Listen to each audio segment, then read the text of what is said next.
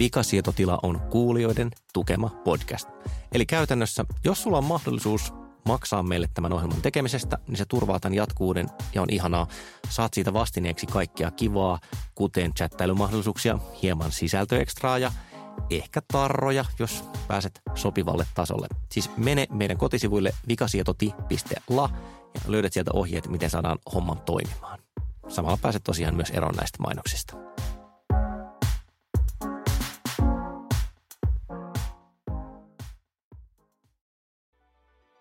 Mistä puhumme, kun puhumme käyttöliittymistä? Raippaa. Tämän niin kuin, muodon käyttämistä saa raippaa. Minkä? Aa, otsikkomuodon. Niin, niin, niin. Ihanat käyttöliittymät rannalla. Yksi lensi yli käliin pesään. Tuntematon käyttöliittymä.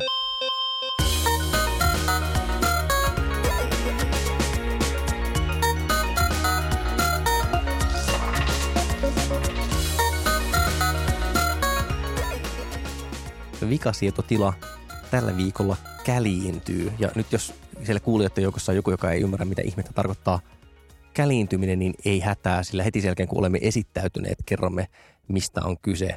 Panu Räty, haluaisitko kertoa, kuka olet? Olen, kuten juuri sanoit, Panu Räty, rakastan komentoriviä. Kari Haakana, haluaisitko kertoa, kuka olet? Olen todellakin Kari Haakana ja hyväksyn tämän viestin. Minä taas olen Olli Sulopuista ja puheohjaan laitteitani, eli vehkeitäni silloin, kun en pysty niitä kosketuksella ohjaamaan. No niin, tämä sitä vitsin teille tarjosi keski-iköistävä keskimaha. Tällä kertaa jaksossa me puhutaan tosiaan käleistä, ja siis kun sanon käli, niin tarkoitan käyttöliittymä, ja kun sanon käyttöliittymä, niin tarkoitan sillä mitä, Panu?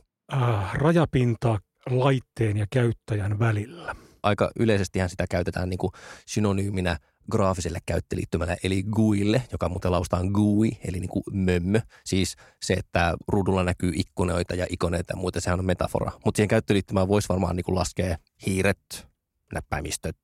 Kyllä kaikki, mikä siinä välissä on. Hmm, tapa, jolla pystyt viestimään koneelle ja, ja tavat, jolla kone viestii takaisin. Mitkä olisi sellaisia niin kuin lähihistorian sanotaan noin 10 vuoden ajalta tai 2000-luvulta – niin mitkä olisi semmoisia käyttöliittymämaailman innovaatioita, jotka on levinneet tosi laajalle. Ja nimenomaan ehkä niin, että ne ei ole ikään kuin vallankumouksellisia siinä mielessä, että oh, nyt kaikki on paljon tehokkaampaa, vaan että ne on niin kuin kaikkien tunnistettavia. Niistä on tullut niin kuin yleisesti hyväksyttyjä keinoja tai yleisesti ymmärrettyjä keinoja. Semmoiset, että ne voi olla jopa tosiaan niin tuttuja, että niitä ei välttämättä edes hiffaa, että oho, tämä on itse aika uusi asia. Ja nyt meistä jokainen on saanut valita yhden omasta mielestään niin merkittävimmän keksinnön ja kun noppaa heitettiin tästä, niin minä sain aloittaa, mikä on tosi harvinaista yleensä. Anyways, mun mielestä merkittävin tämmöinen käyttöliittymä keksintö, nimenomaan sen takia, että se on tosi pieni juttu, mutta se on hirmu laajalle levinnyt, on Facebookin tykkään-nappi, koska se on asia, jota ei tavallaan ollut olemassa aikaisemmin. Okei, erinäköisiä äänestysmekanismeja on toki ollut, että jollain foorumilla voidaan antaa plus- tai miinuspisteitä Slashdotissa, uutispalstoilla ja muita – mutta niinku se tapa, millä tykkäämisestä on tullut siis, se on ikään kuin luonut kokonaan, miten sanoisi, niinku, ö, uuden viestinnän kategorian. Että jos ajatellaan jotenkin aikaisemmin, että piti lähettää tekstiä, piti lähettää sähköpostia tai piti lähettää chattiviestiä, piti niinku ilmasta jotenkin itseänsä tai piti käyttää edes hymiötä. Niin sitten niinku tykkäämisestä onkin tullut kokonaan semmoinen, miten se on, se on niinku pienempi, hienovaraisempi signaali ja siitä on tullut niin kuin täysin yleisesti ymmärrettävä käsite, että kenelle tahansa voi puhua suunnilleen tykkäämisestä tai niin kuin likettämisestä. Ja sitten sit se niin kuin ymmärtää sen, että mitä siihen liittyy, mitä mieleyhtymiä ja konnotaatioita siihen liittyy. Mun mielestä se on niin kuin, en mä keksi toista asiaa, mikä olisi ihan yhtä lailla levinnyt.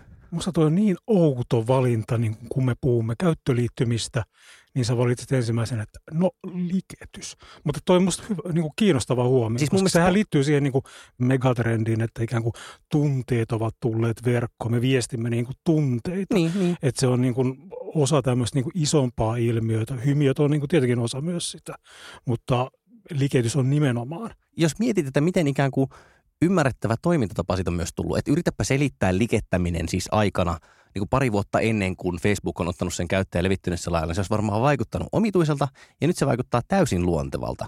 Tässä välissä pitää myös muuten sanoa, että mä en ikinä tykkää Facebookissa mistään. Niin, tämä on musta niinku erittäin mä... kiinnostavaa tässä sun huomiossa, koska sä et tykkää Facebookissa, etkä, tykkää, etkä Twitterissä myöskään. Twitterissä ei, favetan, mutta... Niin, favetan. Tai no favetan. kyllä. Tämä osuu sikälikin niin kuin hyvään kohtaan, että tykkääminen täyttää melko täsmälleen näitä aikoja, kun tätä nauhoitamme, eli marraskuussa 2017, niin tykkääminen täyttää 10 vuotta. koska se keksittiin. Se tuotiin siis se ominaisuus itse asiassa ei Facebookiin, vaan semmoiseen palveluun kuin Friend Feediin, jonka Facebook sitten osti, mutta tuota, se otettiin siis käyttöön marraskuussa 2007. Elämme historiallisia aikoja. Kuten joka hetki. Mutta Kuten joka hetki, mutta erityisesti tykkäämisen suhteen. Miksi sinä ei tykkää, Olli? Miksi? Musta se tuntuu riittämättömältä. Mä ikään kuin ajattelen, että jos mä haluan ilmaista jotain, niin sitten mun täytyy kyetä sanomaan se, tai siis kirjoittamaan se sanoin, mutta tämä on täysin siis persoonallisuushäiriö. Et halua tykätä, haluaisit kielaroida. niin nimenomaan, että jos olet minun kanssani, minun kanssani tekemisissä, niin ensin otetaan paita pois, sitten halataan, sitten niin kuin mutta ei silleen tuhmasti, kuitenkin mm. ihan siis inhimillisesti. Mutta joo, mä, mä, myös jollain tavalla tietenkin siitä on tullut itsensä toteuttava ennustus ja mä suhtaudun siihen ikään kuin haasteena. Mutta anyways, liikettäminen on mun mielestä merkittävä ja, ja, keksintö. Ja siis niin kuin sehän on myöskin Facebookissa signaali siis sille järjestelmälle. Se käyttää sitä syötteenä siihen, mitä saat näkyviin siinä Facebookin syötteessä. Se riippuu hyvin paljon siitä, että millä tavalla se reagoit ja, ja likittäminen on aika vahva signaali siinä. Kyllä, koneessa. kyllä. Menee semmoiseen niin kolmijakoiseen järjestelmään myös ihan niin kuin analytiikkajärjestelmissä. Mm. Tavallaan likettäminen on pieni merkki, kommentoiminen ja jakaminen ovat mm. isompia Joo, signaaleja. Joo. Kyllä, et, et ja, se... se, mitä Panu sanoi siitä tunteiden tuomisesta, niin mun mielestä hienoa on se, että kun Google yritti toisintaa Facebookia sillä, sillä surkealla Google Plusalla, joka vieläkin edelleen on olemassa, niin siellähän ei, siis Google Plusassa ihmiset ei, ei tykkää, vaan ne antaa plus yksi ikään kuin signaali. Tämä on semmoinen ihmiselle luontainen kävelytapa, että kun kohtaamme kadulla, niin huudan että plus yksi, plus yksi. Heitä yläplussat, heitä alaplussat. Vitsi mä plussatin sitä elokuvaa. Mutta mut se, se mun mielestä kertoo esimerkiksi just siitä, että siis tämä on nyt tietenkin hirvittävän rankka yleistys ja, ja suoranaista valehtelua, mutta et siis Google on, on ikään kuin tämmöinen hyvin niin kuin algoritmikylmä, insinöörivetoinen meininki, jossa tunteilla ei ole sijaa, vaan jossa niin kuin painan plus yksi sinulle olet nyt Olet nyt otettu. plus yksitetty, kyllä. niin. Kari, sulla oli taas toinen ehdokaksi ikään kuin laajemmalle levinneeksi tai vaikuttaneemmaksi, tai miten se nyt määrittelisikään tämmöiseksi käyttöliittymä tottumukseksi. Niin, siis mun, mun mielestä notifikaatiot, ja nyt täytyy ymmärtää notifikaatio aika laajasti, eli, eli siis se, että mä saan tietokoneen tai muun laitteen avulla ilmoituksen siitä, että jossakin on jotain, mikä mun täytyisi huomioida. Siis alkaen sähköpostin varhaista ping-äänestä tai siirtyen sitten nimenomaan sosiaalisen median ikään kuin notifikaatioksi, jotka on niin kuin keskeisiä osia sille, että nämä palvelut on niin yleisiä ja niin käytettyjä, niin jatkuvasti kertoo meille siitä, että täällä on jotain, mitä sun pitäisi huomioida ja että se ei ole enää pelkästään tai, tai voittopuolisesti tietokoneella, vaan että se on mun taskussa, eli kännykässä tai sitten mun ranteessa, eli älykellossa.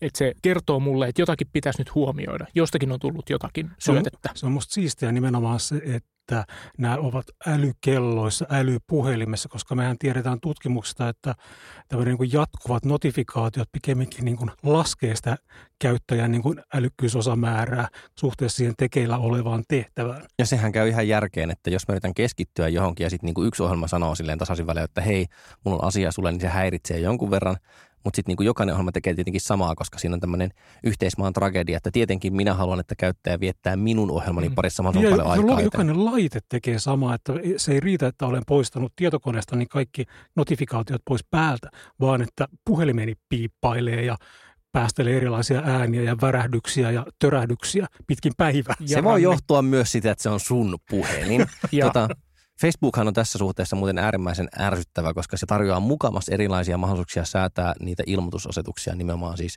selainversiossa, mutta sitten tota, niitä ei oikeasti saa kuitenkaan kytkettyä pois päältä.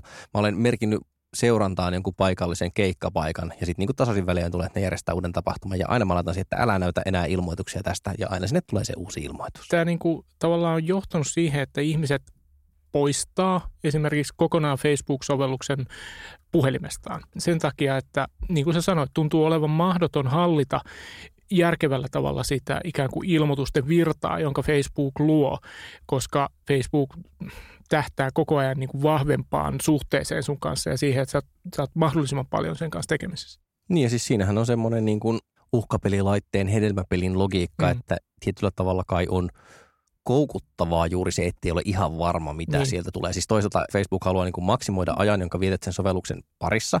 Ja sitten tehokkain keino siihen on vielä tehdä silleen niin kuin just pikkusen limaisesti. Että jos se kertoisi tavallaan joka kerta suoraan, että hei nyt sinulla on tyhjänpäiväinen päivitys jostain, mm. niin se kiinnostaisi. Niin Mutta se on silleen, että se punainen pallukka, jossa on numero siinä ikonin päällä, joka on itsessään niin kuin jo ikoninen näky nykyään tavallaan, mm. että jälleen ihmiset ymmärtää, mitä tarkoittaa, kun on kuvake ja sen päällä on pallukka, jossa on numero, niin se on niin kuin, että ah, sillä on jotain Olen ihanaa. missannut kaikki nämä. Myös tämä pelko, joo, fear niin, ja meitä, meitä, ihmisiä houkuttaa kaikki uusi. Kun meille tulee uusi niin kuin Facebook-viesti tai mikä tahansa signaali, niin se tavallaan, siinä on niin kuin suuri houkutus tavallaan tarttua siihen täysin riippumatta siitä, mitä me oltaisiin tekemässä tai onko se niin kuin meidän tekellä oleva asia prioriteetissa niin kuin huomattavasti tärkeämpi. Mutta siitä huolimatta, kun se puhelin värähtää, niin kyllä sitä melkein pakko on katsoa me ollaan aika lähellä ainakin jonkinlaista saturaatiopistettä näiden suhteen.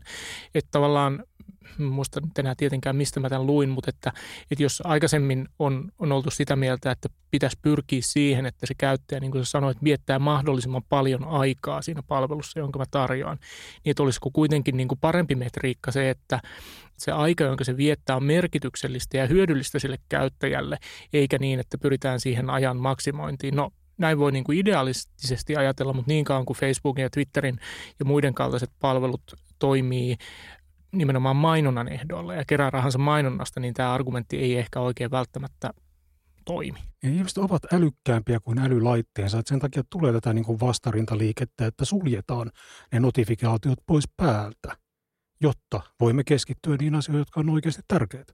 Mä vaan pahoin pelkään, että se ei tosiaan ei ratkea ainakaan lyhyellä aikavälillä ikään kuin käyttäjien hyödyksi juuri sen takia, että siinä on tämä ongelma, että jos on niin kuin ensimmäinen, joka rupeaa ikään kuin yrityksenä toimimaan eettisesti, niin sitten kaikki muut vaan tulee ja vie sen. Että se on, se on mm. pirullisen hankala paikka. Niin, ellei pysty tuottamaan jotakin semmoista ihan, ihan selkeää arvoa, siis ja en puhu nyt välttämättä rahallisesta arvosta, vaan käyttöarvosta ikään kuin.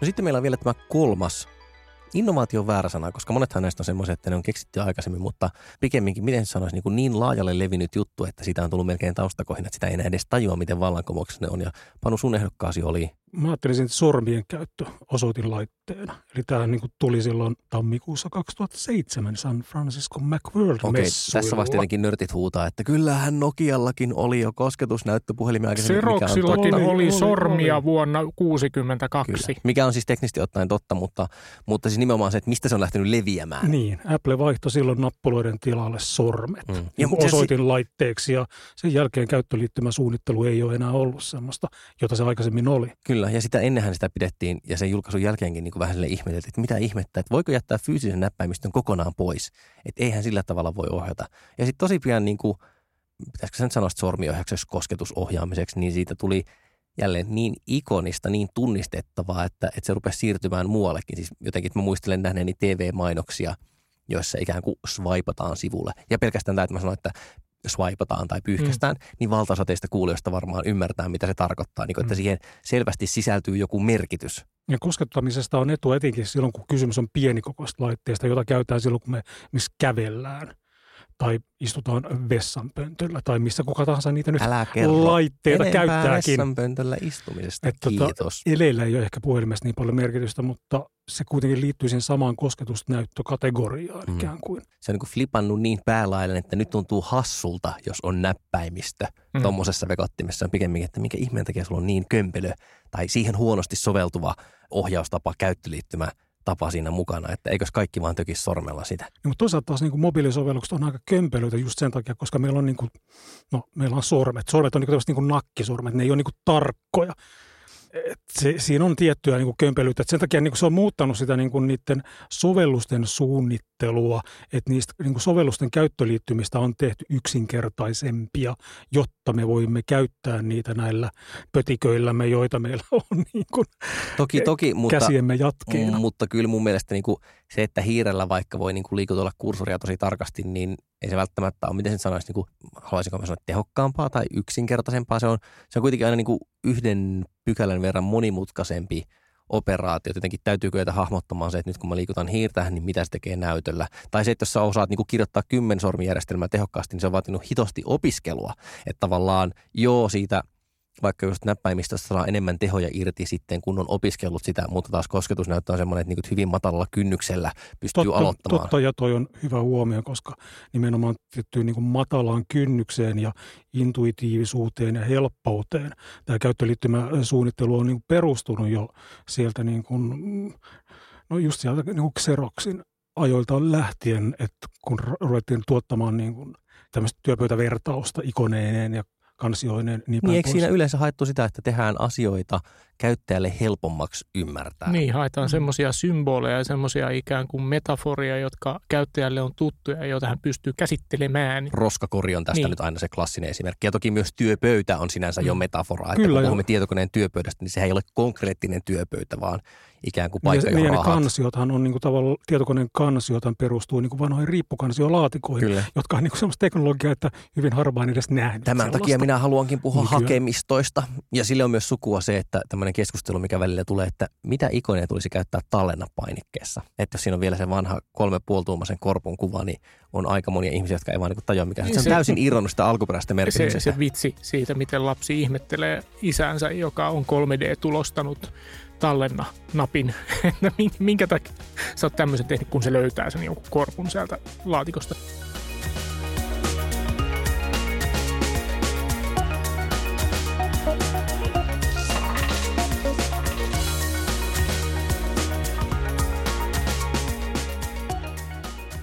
Sieltä sitten tehokäyttäjä pikanäppäimellä pääsee podcastin lopettelemaan, kuten meillä on tapana tässä katsomaan, miten Panurin sormet tanssivat näppäimistöllä hienovaraista balettia, nakkibalettia. nakkibalettia. nakkibalettia. Kauniisti sanoa. Haluaisitko nakkiballeriina kertoa, että mikä olisi semmoinen hyvä ohjelmistollinen vihje kuulijoillemme tällä viikolla? Mä voisin suositella ainakin kokeiltavaksi uutta Firefoxia. Et siinä vaiheessa, kun me tätä nauhoitamme. Se ei ole vielä tullut muuta kuin beta-versio, mutta beta-versio vaikuttaa niin lupaavalta, että ehdottomasti kannattaa kokeilla. Koska nythän se on jo julkaistu. Se on nyt julkaistu. Eli Firefox Quantum, eli Firefoxin uusi versio. Firefox on viilannut uusiksi koko niin kuin käytettävyytensä ja ulkoasun. Se on niin kuin modernimpi, nopeampi, tehokkaampi, kauniimpi. Eli periaatteessa Six Billion Dollar Man. Kyllä, se on ainakin Mozillan mukaan, niin se on myös nopeampi kuin Google Chrome. Ja kyllä se beta itse asiassa vaikuttaa tehokkaalta näppärältä. En mene tunnustamaan tuota suoraan tuota Mozillan väitettä, mutta kyllä siinä on. Kehotat kokeilemaan? Kehotan ehdottomasti kokeilemaan uutta Firefoxia. Se saattaa jopa korvata Karin niin paljon rakastaman Chromein. nyt se jää ihan täysin. Kari jäät, jäätyi. Täällä, täällä alkaa hiilidioksidipitoisuudet nousta täällä kopissa niin paljon. Mutta se hyödyntäisi tietokoneen resursseja käsittääkseni niin paremmin ja on käyttöliittymää uudistettu ja niin päin pois. Eli uusi Firefox kannattaa kokeilla.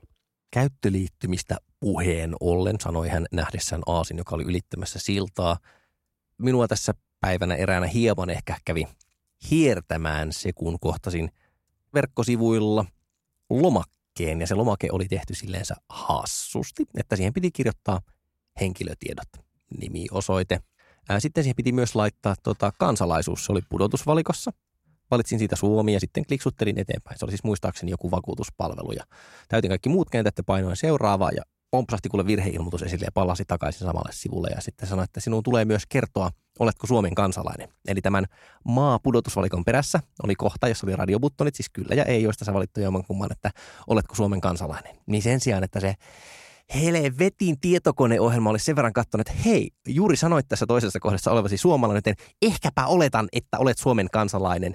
Ne ei siis tietenkään niin kuin, tarkoita välttämättä samaa asiaa. Mm. Minusta olisi niin kuin, silleen, kohtalainen oletus olisi voinut olla, että olet suomalainen. Mutta ei, ei, ei, en mä nyt rupea mitään olettamaan. Mä oletan että sä voit suomalaisena sinne sitten niin ilmaista tämän erikseen.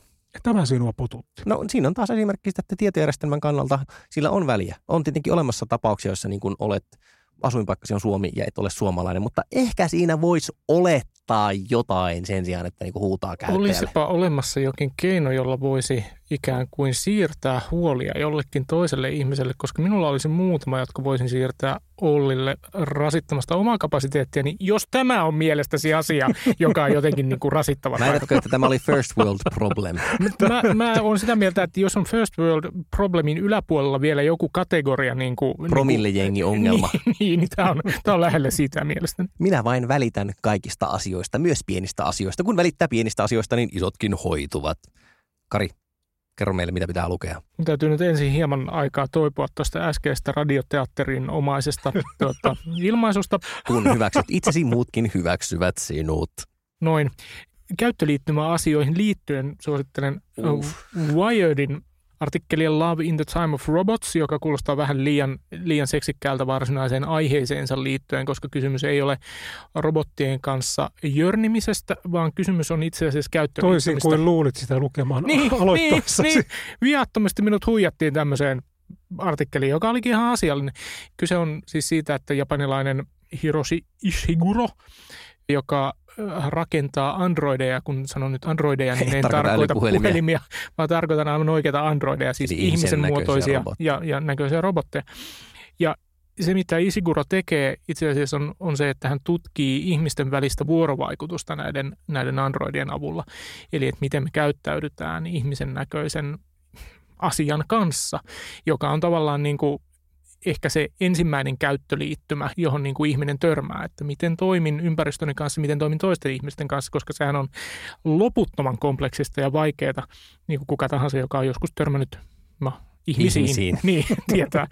Mutta tämä sisältää tietysti niin kuin paljon kysymyksiä, että kysymys ei ole pelkästään niin kuin ihmisten välisestä vuorovaikutuksesta, vaan lopulta jossakin kohtaa teknistä kehitystä siitä, että miten me, miten me kommunikoidaan ja miten me toimitaan sellaisten ihmisten näköisten olentojen kanssa, jotka eivät olekaan ihmisiä. Ja mitä kaikkea se mahdollistaa ja mitä kaikkea sen mukana tulee. Äärimmäisen mielenkiintoinen aihe ja erittäin hyvä artikkeli. Suosittelen lukemaan. Esimerkiksi jos olisi norppa, joka on naamioitunut ihmiseksi, niin se olisi tosi hämmentävä vuorovaikutustilanne. Niin, tai ihminen, joka on naamioitunut norpaksi. Ei niin, että olisin koskaan tavannut tällaisia ihmisiä missään klubeilla tai missään, mutta, mutta sellaisia kulma on. Norpat kiinnostaa.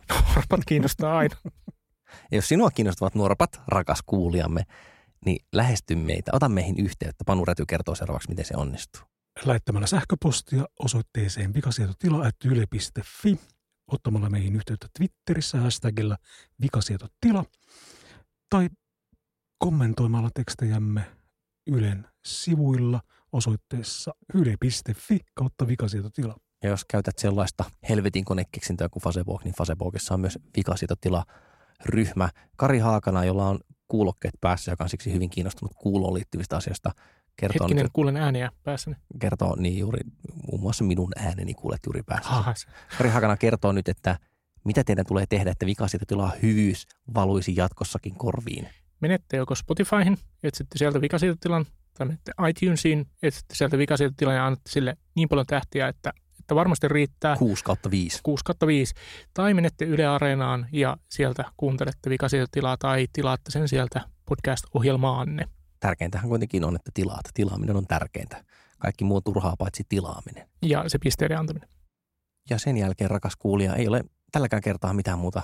Ei voi tehdä mitään muuta kuin kiittää. Hirvittävän paljon. On kamalan mukavaa, että olet päättänyt viettää aikaa tällaisen virtuaalisesti meidän kanssa. Minusta minä en pääse jotenkin yli sitä, että se on kyllä joka viikko se on yhtä hauskaa. Tämä on jännittävä suhde. On jännittävä myös tämä kappale, joka soi tässä. Sen on säveltänyt ja toteuttanut Juha Jaakkola, joka on myös tämän ohjelman äänituottaja. Vikasietotila sanoo vielä toistaiseksi siis kuulemiin, eli seuraavaan kertaan. Moi moi. Moi moi.